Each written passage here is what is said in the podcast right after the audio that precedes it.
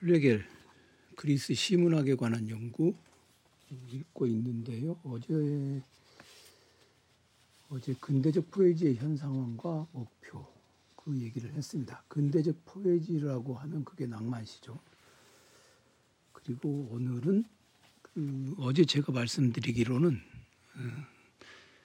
세익스피어와 괴테에 대한 음, 슐레겔의 평가를 오늘 말씀드리고 내일은 그 고전적 아름다움에 관한 것을 정리를 하겠다 그렇게 말씀을 드리긴 드렸는데 오늘은 일단 셰익스피어에 대한 슐레겔의 평가를 좀 보려고 합니다. 이 셰익스피어에 대한 평가는 슐레겔의 이 텍스트 고대 그리스 그리스 시문학 연구에 관하여 여기에도 있을 뿐만 아니라 음, 이번에 같이 출간된 책이 있어요. 시문학에 관한 대화 거기에도 있습니다. 그래서 거기 그 책도 함께 좀 참조를 해보는 게 적당할 것 같습니다. 어, 괴테는 좀 복잡해요. 괴테는 저기 제가 파우스트 문학고전 강의 해설에서도 말씀드렸다시피 괴테는 낭만적인 것도 있고 질풍노도의 시기도 있고 또 고전주의도 있고 그렇습니다. 그런 여러 가지가 복합적으로 들어가 있는 거 그건 이제 슐레겔이 그것 또한 얘기를 합니다. 그래서 어, 괴테에 대해서 이야기를 할 때는 괴테에 대해서 얘기를 할 때는 그 뭐죠 빌헬름 마이스터의 수업 시대 그걸 가지고 어, 얘기를 하고 파우스트는 파우스트는 판단 보류를 해둡니다. 이게 어디에 속하는 것인가.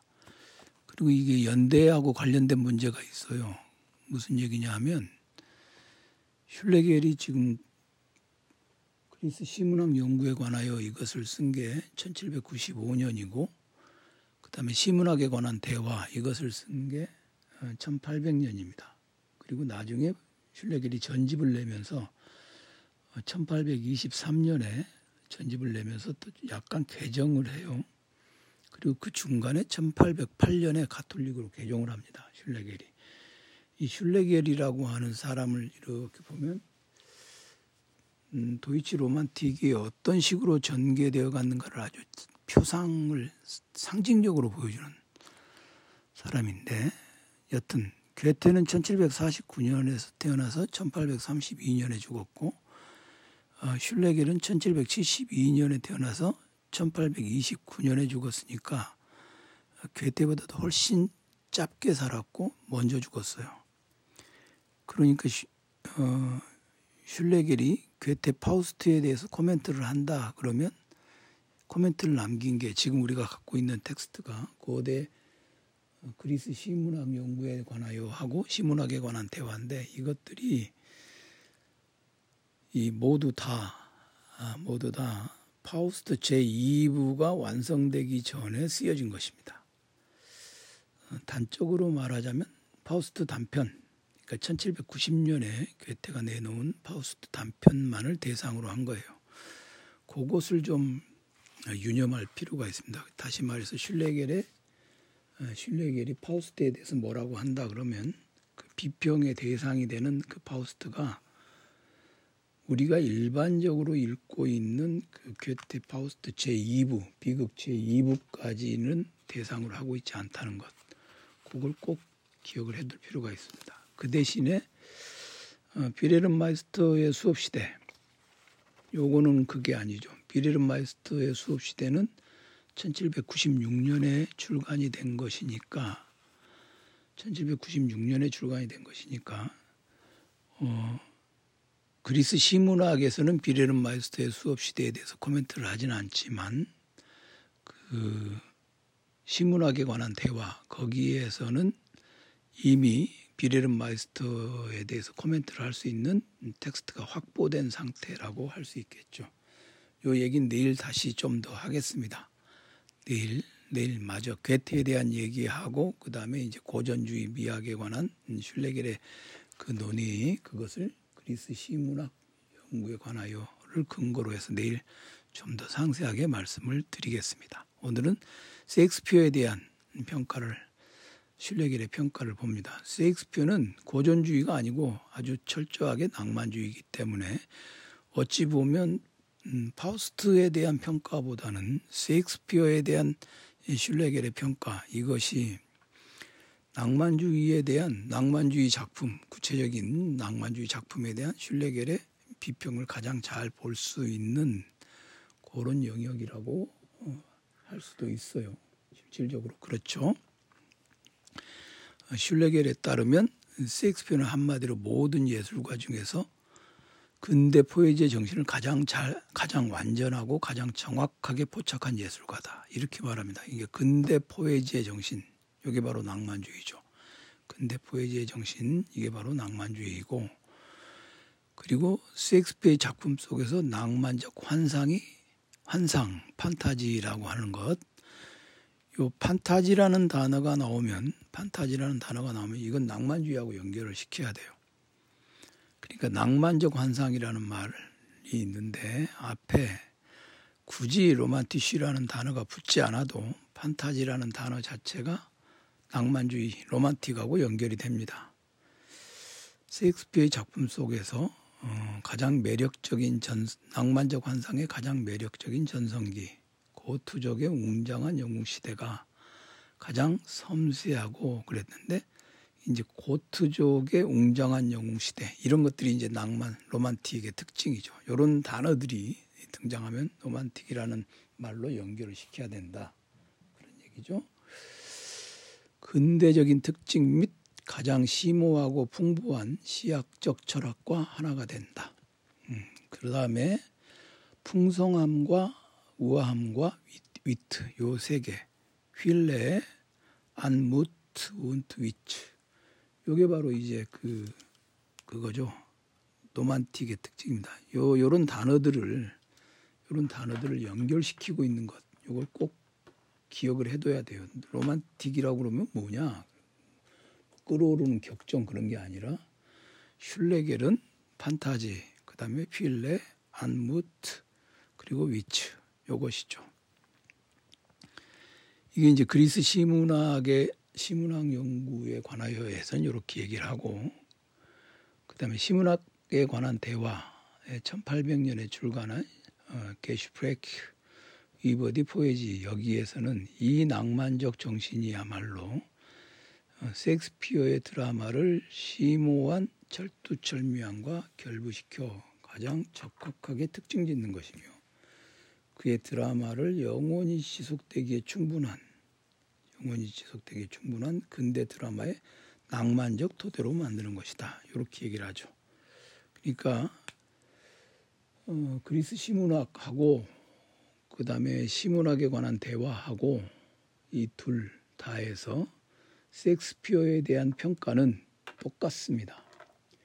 어, 말하자면 손에 다 쥐고 있는 것이니까 섹스피어 작품들을 그리고 슐레겔이 시문학에 관한 대화에서 낭만주의자의 낭만주의의 그 근대적 포에지, 근대적 포에지의 대표적인 완성자로 삼는 사람들이 누구냐? 세르반테스하고 셰익스피어입니다.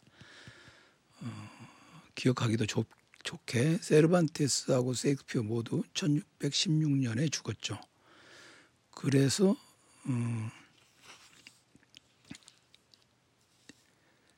슐레겔은 이 두 사람이 죽은 다음에는 더 이상 더 이상 근대적 포에지의 그 멋진 것들을 볼 수가 없다. 그런 얘기를 신문학에 관한 대화에서 합니다. 잠깐 참고 삼아서 참고 삼아서 세르반테스에 대한 평가를 보면 라, 라 갈라테아라고 하는 세르반테스의 작품을 보면 환상과 사랑이 어우러진 영원한 음악으로 만들어낸 그러니까 영원한 음악이 있는데 영원한 음악이만 있는데 에비거 무지크 에비거 무지크 그 영원한 음악이죠. 그게 되어 판타지 운트 되어 리베 환상과 사랑의 영원한 음악 놀랄 만큼 위대한 악곡이자 그랬어요. 음, 놀랄 만큼 위대한 악곡이자 모든 소설 중에서 가장 섬세하고 사랑스러운 소설이다. 여기 이제 환상과 사랑이라고 하는 단어 그리고 자르테스텐, 자르테스텐 음, 가장 섬세하고 그다음에 가장 사랑스러운 어, 리브리스텐 그게 이제 가장 사랑스러운 그 말이죠. 모든 소설 중에서 로만인데 이 로만이라고 하는 단어가 어, 로만이라고 하는 단어가 슐레겔의 시대에는요 Romantik Roman이에요. Roman하고 Romantik. 그러니까 Roman이라는 단어는 근대적 Poesie에 대해서만 사용합니다. 어, 괴테를 얘기할 때도 예, 괴테 얘기할 때도 그 얘기를 하겠지만 괴테의 작품은 아, Roman이 아니다 그런 얘기를 해요. 괴테의 작품은 Roman이 아니다. 그건 뭐냐면 Romantik 즉 근대적 Poesie가 아니다 그렇게 얘기를 합니다. 게다가 돈키호테는 돈키호테 제1부에 대해서는 환상적인 위트와 호사스러울 정도로 가득 찬 어, 과, 과감한 발상 이런 얘기를 해요. 환상적일 호사스러울 정도로 가득 찬 과감한 발상. 여기 이제 과감하다. 이 도이치어 과감하다. 퀴너르라고 하는 게 영어로는 보울드예요. 무모하다. 그럴 때 B-O-L-D 그 단어거든요. 그러니까 여기 판타지 판타스티시의 위트. 위트라는 단어하고 판타지라는 단어하고 붙었으니까 이제 돈키호테만큼 로만틱의 그것을 잘 보여주는 작품은 없다. 얘기를 하는 셈이죠. 그리고 호사스러울 정도로 가득 찬 과감한 발상, 에어핀 둥 과감한 발상. 이게 이제 발상은 발상인데 과감하다고 하는 것. 이게 바로 로만틱의 특징이죠. 이렇게 어, 슐레겔이 슐레겔이 돈키호테라든가 그다음에 셰익스피어의 드라마라든가 이런 것들을 평가하면서 뭐라고 말하는가 이런 것들이 그가 가지고 있는 낭만주의에 대한 규준을 우리에게 알려주죠. 그 다음에 이제 그 다음에 또 다시 그 그리스 시문학에서 하나 더 보면 셰익스피어에 대해서는 그의 표현은 절대로 객관적이지 않다 그랬습니다. ist nie objektiv 이 객관적이란 단어는 객관적이란 단어는 고전 문학 작품에 대해서 얘기할 때 객관적이다. 그러니까 고전적 시, 고전 시에 대해서는 객관적이란 단어를 쓰죠. objektiv. 요 객관적이란 단어를 쓰고 그다음에 오히려 대단히 기교적이다. 그러니까 지금 이걸 보면은 어, manieriert manierierte 요 기교적이라는 단어하고 객관적이라는 단어하고가 서로 대립되고 있다는 걸 알 수 있죠. 이게 단어를 할당하고 있는 것입니다. 이렇게 슐레게는 이 도이처 문장을 보면 니 존들은 이게 영어로 말하면 나데이버 비구문이거든요. 그의 표현은 그의 표현은 다슈텔롱 그의 표현은 니 오벡티프 객관적이지 않고 두의 갱기그 그러니까 대단히 굉장히 철저하게 어, 기교적이다. 그 다음 셰익스피어의 개성적인 양식과 독창적인 특징은 오해의 여지가 없고 모방할 수 없다. 여기는 개성적인 양식과 그랬는데 개성적인 양식의 독창적인 특징이에요. 원문으로 보면 이거 살짝 그 과가 아니라 의로 해야 될 부분인 것 같아요. 근데 여기서 어, 오리기넬레 그러니까 독창적인 게프레게 게프레게 특징이죠. 독창적인 특징. 자, 독창성이라고 하는 것, 요건 고전주의에서는 다루지 않는 거죠. 요 그러니까 요 문장이 어? 음, 마니리에르테 기교적일 것, 그 다음에 독창적인 특징을 보일 것, 그런데 그것은 개성적 양식일, 양식을 독창적인 특징으로 드러내 보일 것. 이런 것들이 바로 이제 로만틱 문학의 낭만주의 문학, 낭, 로만 근대적 포에지가 가지고 있는 특징이라고 할 수 있습니다. 이렇게 이제 세익스피어하고 세르반테스 이두 사람을 보면서 어, 두 사람을 보면서 슐레겔이 말하고 있는 그 낭만주의 그것이 무엇인가 이것을 우리는 잘 알 수 있죠. 그런데 그런데 이제 우리가 꼭 주의해야 되는 지점은 바로 이 여기에 있어요. 이 지점에 있는데 그게 바로 뭐냐면 슐레겔은 슐레겔은 그 어제도 얘기, 말씀드렸다시피 결코 결코 이 그리스 시문학 연구에 관하여 여기에서 그리스 시문학 연구에 관하여 여기에서 그 낭만주의를 찬양하려고 했던 것은 아니다는 것이죠. 낭만주의를 찬양하려고 했던 것이 아니고 낭만주의가 이렇게 엉망인 거야. 나는 좋아하지 낭만주의를 좋아하지 않아. 낭만주의를 좋아하지 않아. 그런데 낭만 그런 왜 안 좋아하는데라고 얘기하면서 낭만주의를 분석을 하고 있는 것이죠. 그래서 이제 이런 대조점들은 그 낭만주의적인 것 그리고 고전주의적인 것 이런 것들이 그 모두 다 드러나 보이는 괴테 거기서 잘 드러나고 있죠. 그러니까 괴테라고 하는 사람을 논한다 할 때는 사실상 그 당시 그 19세기 또는 18세기 말 19세기에 도이치 사상사조 전반에 걸쳐 있는 그런 여러 가지로 흩어져 있는 그런 것들을 어, 모두 다 모두 다 한 번에 살펴볼 수 있는 중요한 그 포인트다. 그렇게 이야기할 수 있겠죠. 어, 내일은 괴테 얘기를 하면서 그 그리스 시문학 연구에 대하, 관하여 여기에 여기에서 제시하고 있는 그 뭐죠? 그 그리스 시예술에 나타난 미의 이상 그 부분 그 부분을 얘기하고 그다음에 새로운 포에지의 재탄생을 하려면 어떻게 해야 되는가 그런 것에 대해서 슐레겔이 논의하고 있는 바도 살펴보기로 하겠습니다.